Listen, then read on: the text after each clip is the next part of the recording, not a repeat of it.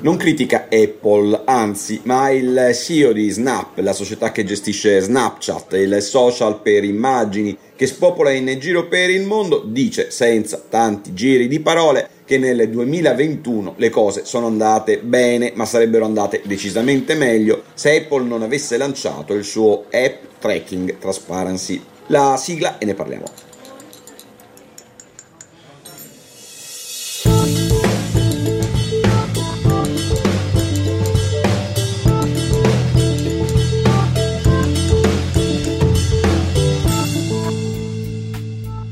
Proteggere meglio e di più la privacy degli utenti dai sistemi di tracciamento e profilazione utilizzati dai produttori e gestori delle app. E questo è l'obiettivo con il quale Apple dichiara di aver progettato, sviluppato e messo in funzione il suo sistema anti-tracciamento, per intenderci quello per effetto del quale ormai da qualche mese ogni volta che scarichiamo una nuova app o un aggiornamento di una vecchia app il nostro iPhone ci chiede se intendiamo o meno autorizzare il gestore dell'app a tracciarci e farci tracciare da terzi. E non c'è nessun dubbio che in effetti il sistema renda più difficile per app grandi e piccine, ficcanaso e meno ficcanaso, oneste e disoneste, trasparenti e meno trasparenti, pedinarci nelle dinamiche digitali e accumulare dati su di noi. In questo senso probabilmente ha ragione ed è anzi apprezzabile Ivan Spiegel, il CEO di Snapchat, quando pur constatando che il nuovo sistema di Apple ha impedito ai suoi investitori pubblicitari di misurare come in passato l'efficacia delle campagne promosse attraverso Snapchat e ha quindi determinato una contrazione dei ricavi della sua società,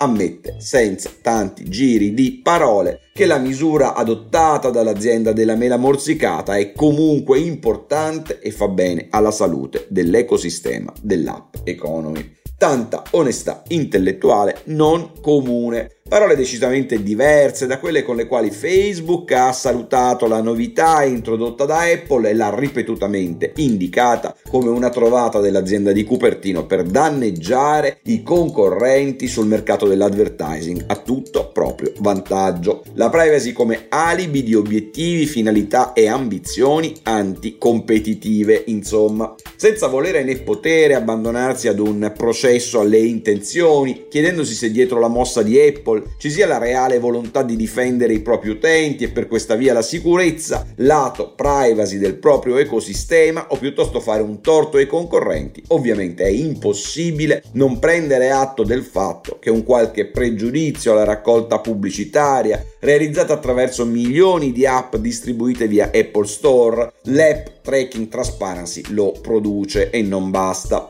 perché il Financial Times qualche settimana fa ha osservato e messo nero su bianco, numeri alla mano, che a seguito dell'introduzione del nuovo sistema antitracciamento, il sistema pubblicitario di casa Apple ha visto schizzare alle stelle i propri risultati. Insomma, una gran quantità di investitori pubblicitari impossibilitati a raccogliere attraverso i gestori dei servizi e delle app, dei quali si sono serviti fino a ieri, dati utili a misurare l'efficacia delle proprie campagne promozionali, si sono rivolti a Apple. E sempre secondo il Financial Times, Apple in una manciata di mesi avrebbe visto addirittura triplicati i propri ricavi prodotti dal proprio sistema di advertising online. Effetto collaterale non voluto ma ottenuto o obiettivo di business perseguito con determinazione. Cambia poco, il risultato c'è e si vede e si vedrà sempre di più e la dice lunga sul rapporto sempre più stretto che esiste tra privacy e mercato. Non fermarci a riflettere su questo questo rapporto e non sforzarci di identificare in fretta soluzioni di buon governo del fenomeno quanto prima possibile sarebbe gravissimo, anzi imperdonabile. Buona giornata.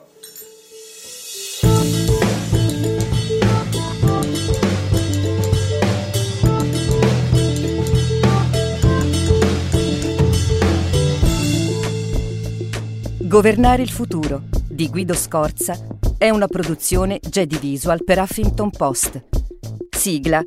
Indie Hub Studio.